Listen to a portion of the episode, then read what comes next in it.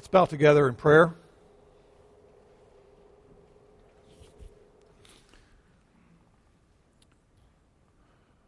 Father, as we have celebrated you today, we have been reminded of your power. We've been reminded of your grace, your mercy, that you're strong enough, Lord, to help us when we are weak. And we admit, Lord, that we are not capable in ourselves to do what we want to do and need to do. But we thank you that there is the Holy Spirit has been given to your people who empowers us, who illumines us, who quickens us, and also, Lord, He guides us. And so we pray that you would guide us in the truth. Help us today as we look into this portion of your word, that we would take something that was written many, many centuries ago, and that we would see and understand its relevance and significance about Christ and about us and about those who are in authority. We pray in Christ's name. Amen. Sure, all of us are aware of the story of Joseph and Mary. Their home was Nazareth in Galilee, and yet it, their firstborn, Jesus, was born where? 80 miles to the south, which is about a four day journey, in Bethlehem. And what was the reason for all this inconvenient relocation under the umbrella of the providence of God? Well, we find the answers in Luke chapter 2 where we read these words. It came about in those days, the days when Mary was expecting that child, that a decree went out from Caesar Augustus that a census should be taken of the inhabited earth. All were proceeding to register for the census, everyone to his own city. Prior to this time, the citizens of Palestine, that is, would include Galilee and Jerusalem as well in the south, they had been exempt from the Roman census.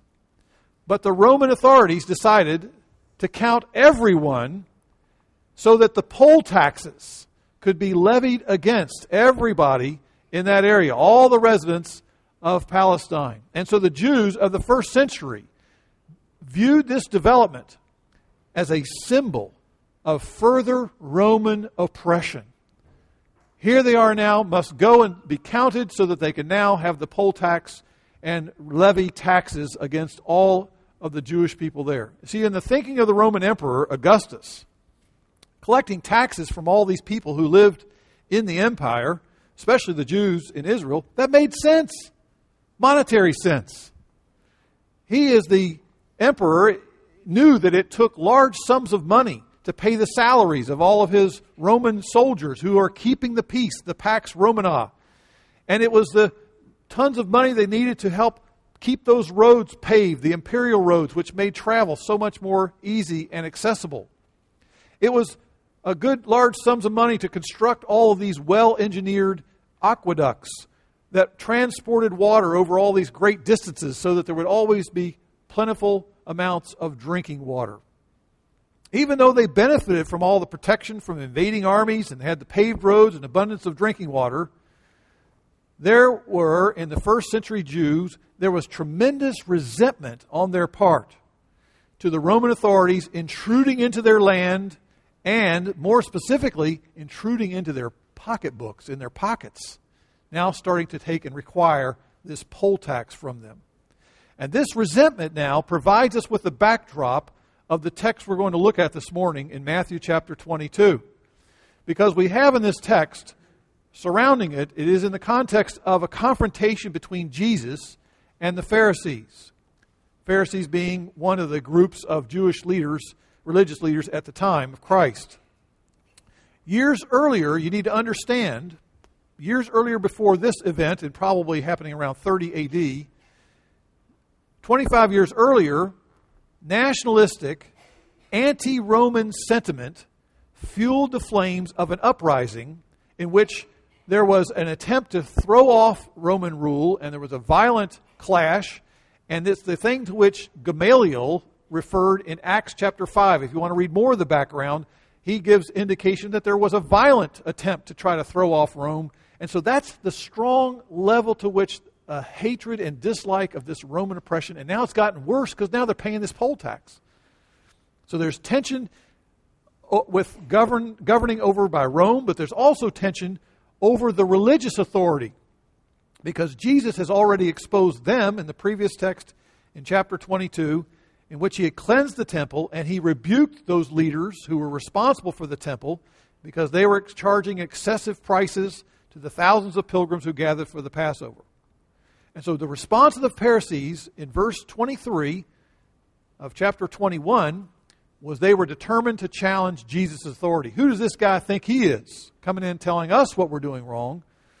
And so Jesus responded in chapters 21 and 22 of Matthew with three parables that he had responded to them and pronounced essentially judgment on them because they have rejected him as Messiah.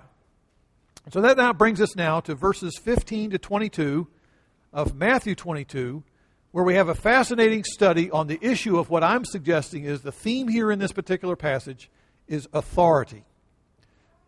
Follow with me now as we read these verses Matthew 22, beginning in verse 15. Then the Pharisees went and counseled together how they might trap Jesus in what he said.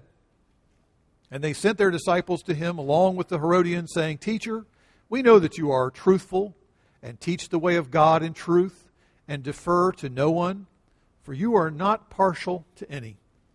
Tell us, therefore, what do you think?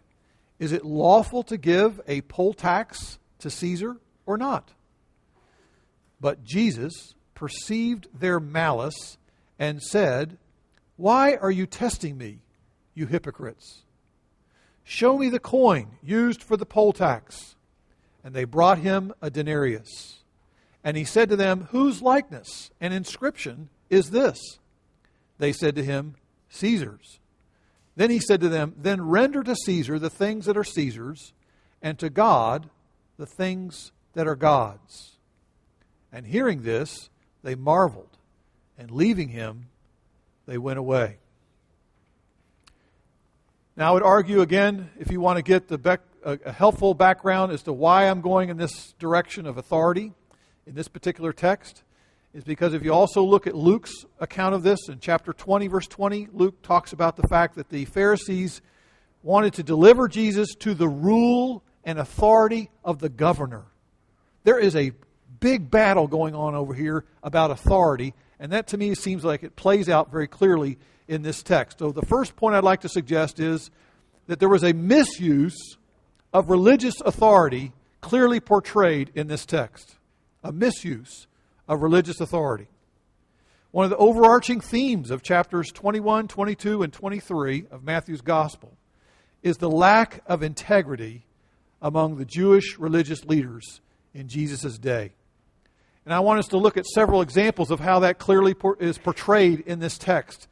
Uh, very quickly, I'm just going to touch on them as we move through and look at what we understand was really like now. What were the characteristics of the Jewish leaders, particularly the Pharisees. Notice, first of all, their motives. Their motives. Rather than heeding the loving and earnest warnings that Jesus had already given them in these three parables, he had patiently helped them to understand and paint pictures so that he would compellingly warn them about what's yet to come because of their rejection. They refused to heed any of those things and they plotted a way to trap Jesus. And the word here used in verse 15, you'll notice, is the word ensnare, translated ensnare. And it was used literally of a trap that you would use to trap a bird if you were trying to catch a bird uh, for whatever reason. And that's what they're trying to do is set a trap for Jesus. They asked Jesus a question, not so they could really learn from his wisdom, not to plumb all of his insights that he brought to any situation and any kind of problem, but to create a situation where Jesus would discredit himself, where we would, he would somehow uh, so incriminate himself by what he said that it would destroy him and it would also, by destroying him, preserve their authority and their popularity among the people of the day. And so they're hoping that Jesus would incriminate himself and thereby undermine his popular support that was seemingly was increasing at this point, third year into his public ministry. So their motive was clearly to destroy him. B, their strategy. Notice how these religious leaders as we learned earlier in John 12, they loved the approval of other people. Oh, they just loved to hear the, the applause, the acclaim, the, the kind of respect that people would approach them and give them approval, rather than the approval of God. They really wanted the approval of other people. They were big into putting their finger, their wet finger up in the air, feeling which way the wind was blowing, and that's the way they would hold their positions. They did whatever they could to maintain popularity. Well, here they're choosing not to challenge Jesus directly. Notice now how they're doing this, their strategy. They're not going to walk right up to him and confront him. What are they going to do? They've actually recruited some of their Pharisees in training. They got the young, inexperienced guys who are not the actual ones with the formal position yet. They're still in training, the disciples of the Pharisees. So they bring these young guys up in there, and they're going to let them do their dirty work. They're going to want to say the one of these things in public. They're going to be the ones who are trying to set the trap on their behalf. And so they're letting other people do their destructive work. So that why? They don't want to lose support of the crowds. They don't want to be seen as being people who have evil or devious motives. And notice another component of their strategy was, and this is amazing, they cooperated with the most unlikely group you would ever expect them to join forces with, and that is the group called the Herodians. Did you notice that in the text? The Herodians. You say, who are the Herodians? It's the only place in the New Testament that we hear of this title of a group of uh, within the Jewish leadership. the Herodians were the opposites of the Pharisees. They were worlds apart as Jews. The Pharisees, on the one hand, were strong nationalistic uh, they were strongly uh, supportive of Israel and they very much resented Roman rule because you remember they were the separatists. They didn't want to be aligned with or have anything to do with uh, the Gentiles. And so they, nonetheless, with that strong view, they joined forces with and made an alliance with the Herodians who supported the reign of Herod Antipas of Galilee. So here they support this guy, this political uh, appointee up in a Roman appointee up there in, in Galilee, and they are saying, We are hand in hand with this guy. We support what he's doing, and we want to win favor from him. So you've got people who are diametrically opposed to each other. They're joining forces for what purpose? So they can destroy Jesus. What pragmatists? The end, what they were looking for, the end, which was maintaining their popularity, justifies the means. The means was what? cooperating with the, the Herodians. Otherwise, they would never get along with them and they'd never do anything with them. But they're willing to compromise their convictions in order to maintain their authority. What are they looking for? They're looking out for their own skin. They're using their authority to do whatever steps they can to preserve themselves. Well, look at their approach. Thirdly, in keeping with their hypocritical ways, the Pharisees disciples, these guys in training, they come up to Jesus and they seek to entrap him using what? Shameless flattery. Just pouring it on. I mean, it's just dripping with this kind of phoniness as they just find as many things as they can possibly think of to commend him and express their highest level of respect and honor for this teacher, this rabbi among them. And what's their goal? The goal is to destroy him, and yet we're going to sit here and praise him. The irony is, is that they're applauding all of his truthfulness, they're applauding his, his honesty. Meanwhile, what are they doing? They're the ones speaking lies. Everything they're saying is, is a big phony fraud for them about Jesus. And if they meant what they actually said, what would they have been doing? If they really meant what they said about Jesus' characteristics and his quality traits, they should have become Jesus' disciples but they're committed to the exact opposite to destroying him. And they've expressed approval for Jesus' refusal to court favor with anyone, which is the exact opposite of what they are all about. They're all about what? Winning the favor of the crowd no matter what. It's very interesting in the contrast between the two here being played out. Here they are with their long prayers that they prayed in public to impress everybody. Here they were as people who would draw attention to themselves when they're fasting. They're going to be people who are uh, sitting in the positions of honor when they're gathered someplace. That's what they're all about. And here they're drawing attention to Jesus in ways in which he didn't play to the crowd, and yet they say that with insincerity and with lies. What hypocrites they are. And then, third, uh, fourthly, notice, look at their determination. As an example of their misuse of religious authority, they refused to submit to the weight of evidence that they have already observed about Jesus and his legitimately, legitimate authority. And notice the response to Jesus' answer there in verse 22. Their response was to marvel, to be in awe of Jesus' wise and insightful words. Because they thought for sure that they had put him into a corner. He was going to hang himself on those words. And they realized he's not going to be hung on those words. And they were just amazed at his response. And despite hearing wisdom that was greater than Solomon spoken to them, they refused to yield to that evidence. And look forward, if you will, to Luke 23, verse 2. Just take a second. A couple books over to the right there Matthew, Mark, Luke, Luke 23, verse 2.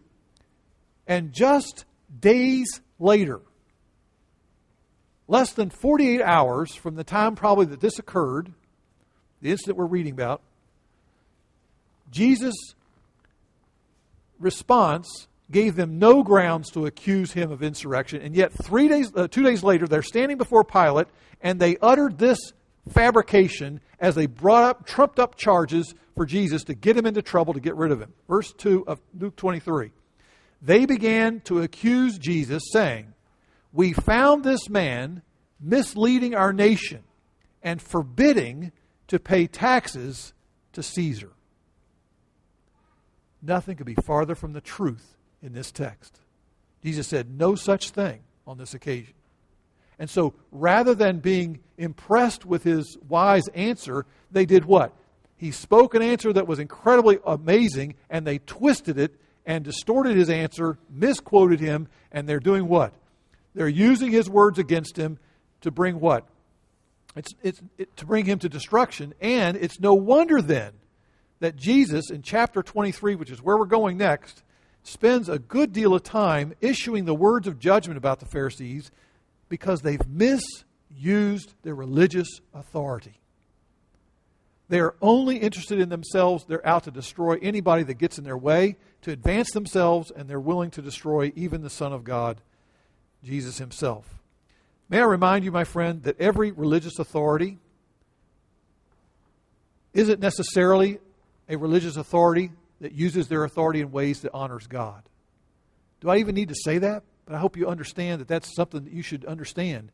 Religious authority can easily be misused and is misused quite often.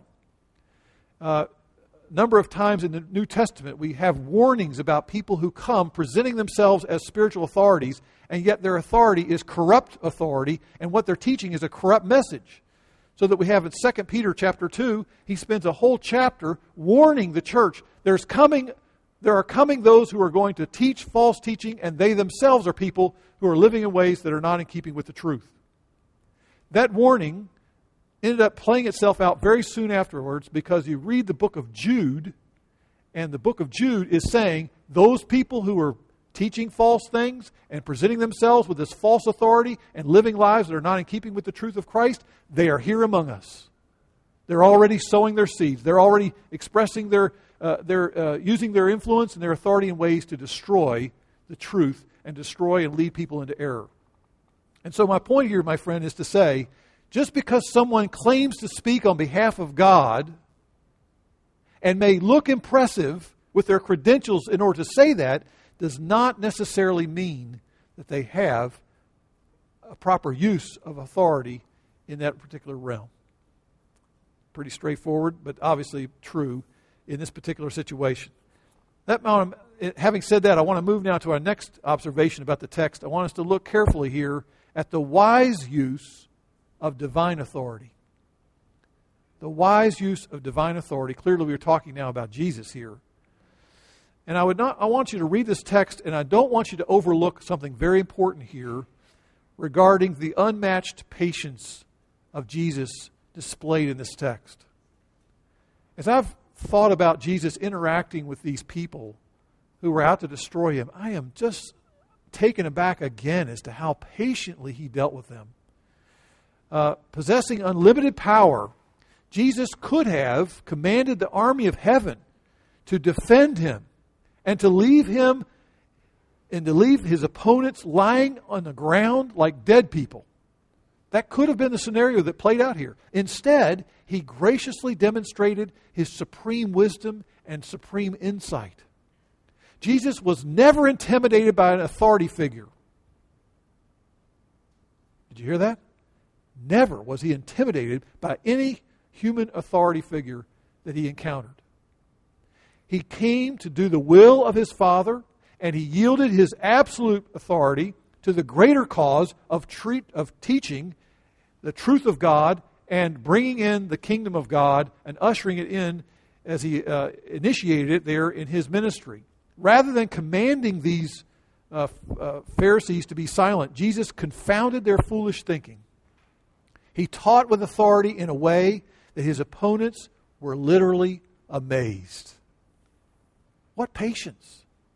In the face of people who were seeking to destroy him, he could easily have destroyed them. He had the authority to do such, and yet he yielded himself to the plan of the Father.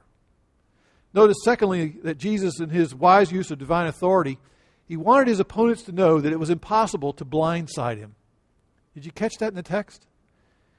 Here is Jesus. He's not swayed by any of their flattery. Doesn't mean a thing to him. Doesn't, doesn't draw him off guard at all. He saw through their phony compliments, and he knew that what was in the hearts of people that he spoke with. John chapter 2 tells us that. Jesus had complete knowledge. He could read your thoughts. He could understand what was in their, their motives and their mind. And yet he never abused that knowledge. He could have used his extensive knowledge to embarrass them or to retaliate in ways that would have been self serving. But in this incident, Jesus let his, let his enemies know that nobody supersedes his authority. He's aware of what's going on there. Nobody's pulling one over his eyes. He could never be captured or taken prisoner against his will. Jesus yielded and laid down his life. And these instances that occurred in the last several days of his public ministry, they indicate clearly that those around him who are misusing their authority, Jesus never misused his authority. They, yes, were successful in crucifying him and trying to physically, uh, completely destroy him, but Jesus submitted to his authority of his Father for his purposes, and he never he restrained his right to immediately enforce justice and to bring judgment upon those who defied him. And his authority, this is very important, Jesus' authority was a selfless authority. His authority was always expressed in ways that were in keeping with the purposes of his Father, and it was not just about him defending himself, but saying, I am here for a greater purpose. I'm here to accomplish God's will. You can absolutely trust Jesus Christ, my friend. If you've gotten burned by somebody who was in authority in your life, who abused their authority, and you say, I don't think I'll ever be able to trust and surrender and submit myself to someone with authority over me again. My friend, you've drawn the wrong conclusion because Jesus stands apart from anyone who's ever misused authority. He's never misused authority. He is patient, and he also is one who he knows exactly what's going on in that situation, and yet he did not bring about the wrong response or a response that is in keeping with, you do evil to me, I'll do evil back to you. That was never something that Jesus was drawn into. Therefore, we can trust him. We can surrender to him. And watch where he goes with this text in the next section here. The text highlights a contrast between the corruption of the religious authority and Jesus' Opposite of that, his wise use of his divine authority. But then notice, lastly, here, the limits of civil authority. The question was raised to Jesus Is it lawful to give a poll tax to Caesar or not? So, what does Jesus do? Well, he stops what he's doing and he says, Okay, well, has anybody got, got one of those coins that we're supposed to use to pay our taxes with? So, somebody produces the coin. I have here a, a Kennedy half dollar. I don't know if you've ever seen one of these floating around. They don't use them much anymore. Uh, quite large compared to most of the coins we use. And it's got an outline, silhouette, uh, engraving of John F. Kennedy on the one side. On the back side, it's got an eagle uh, with that symbol on there. And so we use the coin. We don't have a problem with the coin. It's not just it's something that we don't uh, have with us often, but nothing wrong with the coin itself. But that was not the case with the Jewish audience to whom Jesus is speaking. And I've got in your bulletin, your notes, I hope you got it open in front of you. I've given you the front side and the back side of an actual coin that has survived from that era. It is a Roman denarius. It's a silver coin. It was minted by the Roman Empire. And the inscription on that particular Roman coin at this time, when Jesus was speaking these words in approximately 30 AD, was the Roman Emperor Tiberius. And so look at your notes, and I mean, talk about a rather uncomplimentary uh, image of this guy. Did you see the nose on this guy? Not to draw too much attention to that, but it just struck me as being, wow. That guy either was a boxer early in life or something, or never got his nose. Re- I don't know. Anyway, he can't help it, I guess. But uh, anyway, on the one side, you see an engraving profile of this uh, Tiberius Caesar you see his head, and an inscription which reads, and I'll translate for you it says, Tiberius Caesar, son of the divine Augustus. Whoa. Son of the divine Augustus. What's that reminding us? It's reminding us of Caesar worship, of how the Roman emperors considered themselves gods and demanded everyone say what? We confess Caesar is Lord. They are divine gods among us. And this was the whole emperor worship is all over this coin. That's what it represents. And for a Jew of that day to have anything to do with that was despicable. On the other side of the coin, you'll notice, there is seated on that in that coin Pax, P A X, the Roman goddess of peace, and in Latin inscription that said high priest. Ooh, even more offense for a traditional uh, earnest Jew of that first century. And so the coin was offensive, offensive, offensive. And that's why the Jews minted their own coins. They would never want to handle these kind of coins and have these kind of, of offensive uh, images that have idolatrous images on them, that kind of thing. They, therefore, Rome didn't want their money. Rome required the tax to be paid with these silver coins. That was the coin you had to use to pay your taxes. It had Tiberius' image inscribed on it. It was images in which they had coined their own money, it belonged to Caesar. By responding yes to the question, should we pay taxes, Jesus faced this dilemma that he would be siding with the Romans. And therefore, it would alienate him from the more conservative Jewish people, the nationalistic Jews, the zealots, all those people ready to fight and throw off Rome. If Jesus said no, he would have sided with those who people uh, who were ready to throw the political powers off, and he had been accused by the Romans of being an insurrectionist. So here we go. What's his answer? Notice that his first in- insight is this. First, Jesus affirmed in verse uh, where are we? Verse 21. He affirmed the authority of the state to tax its citizens. The verb he uses here in the word render, render to Caesar the things that are Caesar, is not the word just give. It's not like, here, just give it to him. It's the word render, which means, it implies to pay off a debt. It's an obligation. It is not something that is voluntary. This is an obligation. You must pay this. And those who responded, you need to render to Caesar the things that belong to Caesar, which means this particular tax. This coin is Caesar's. He's got his image on it. So give it to him. Those who have responded to the invitation to enter the kingdom of heaven, it's very clear Jesus is saying, even though you're in the kingdom of heaven, you still have the obligation to the authorities, the governor, civil, governing authorities of this world to pay taxes, even to idolatrous, cruel, morally corrupt government. It is still the duty and obligation of Christians to pay their taxes. Now, Paul reinforced that principle in Matthew thir- in Romans 13, which I can't go into too much detail here, but if you want to see a parallel of how the principle works out with uh, Paul's instruction to the believers there in Rome, he says, Romans 13:1, "Let every person be in subjection to the governing authorities, for there is no authority except from God, and those which exist are established by God." Verse 6, "For because of this, the fact that they are called to be in subjection, you also pay taxes, for rulers are servants of God." Um, devoting themselves to this very thing. That is, verse 4, he said they were ministers of God for their good. Ministers of God is an avenger for those who practice evil. The, the government is fulfilling a function that God wants government to do. And that we are to render, verse 7, to all what is due them tax to whom we are to render tax. Now, that's not a very pleasant thought for any of those of us who live in a very high taxation area. But this is what is taught in terms of the obligation that we have regarding a government that we don't agree with 100% and certainly don't support on everything that the government does. But to refuse to pay taxes is to disobey God's command. If you want to look at another text that would similarly talk about the submissive component of submitting to authority is 1 Peter 2, verses 13 to 17.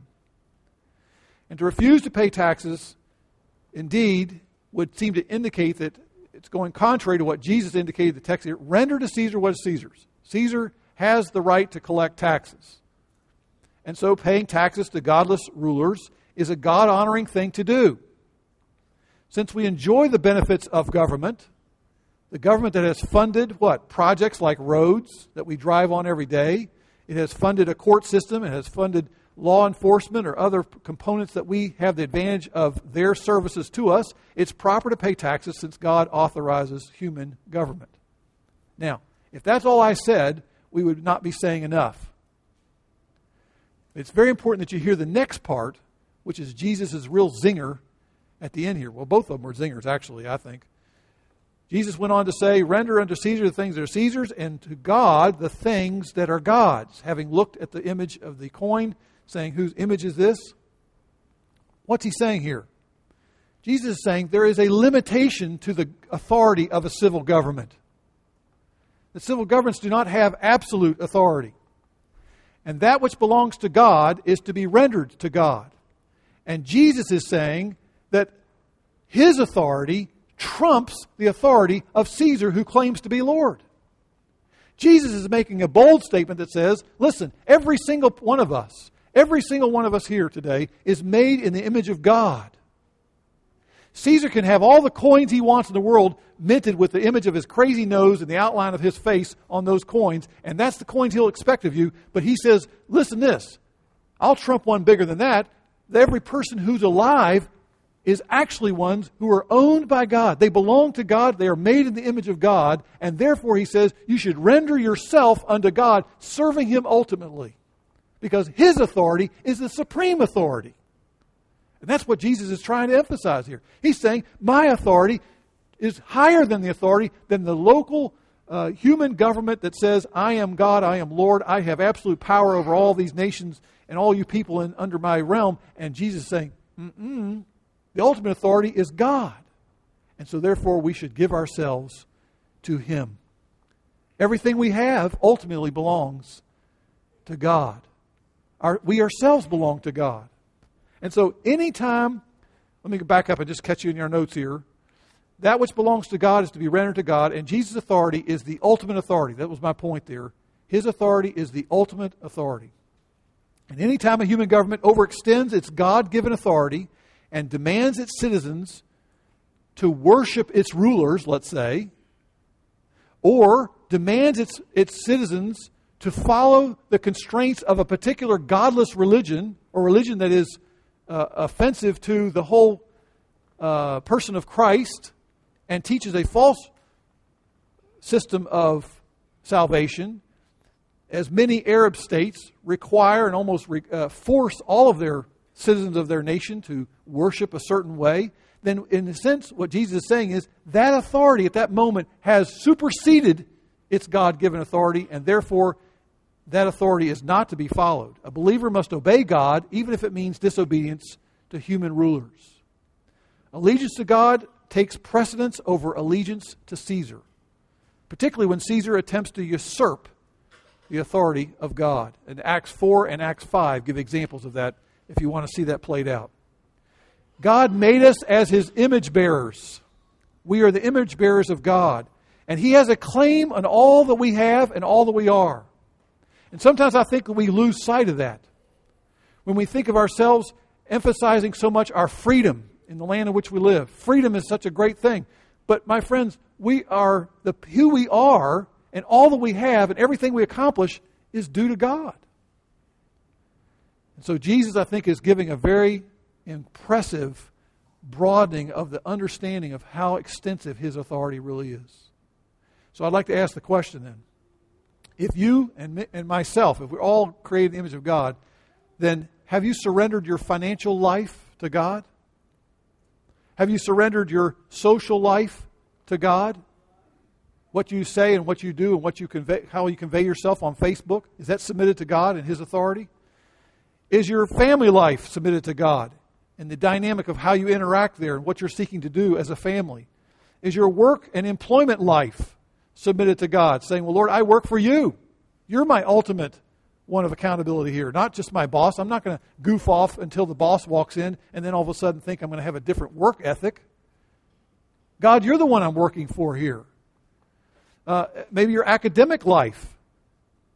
Do you follow and uh, uh, the, the, the standards that are in keeping with honoring Christ in what you, or do you find yourself compromising and uh, and being lazy, not doing your work, and cheating and whatever else to try to advance yourself academically?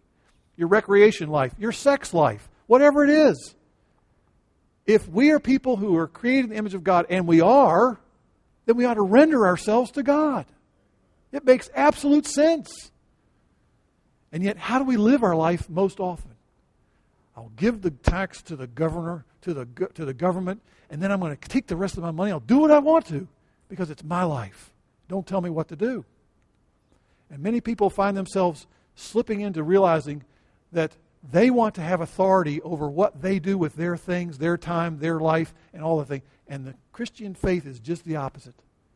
Everything is about Christ, who ultimately has all authority. And to submit to him as king is what makes logical sense because he's never, ever abused his authority.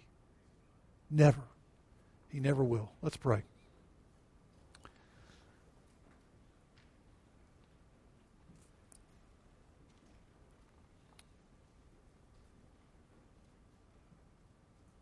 Father, I pray that you would help us the next time we receive change from a purchase we make and we have coins in our hands.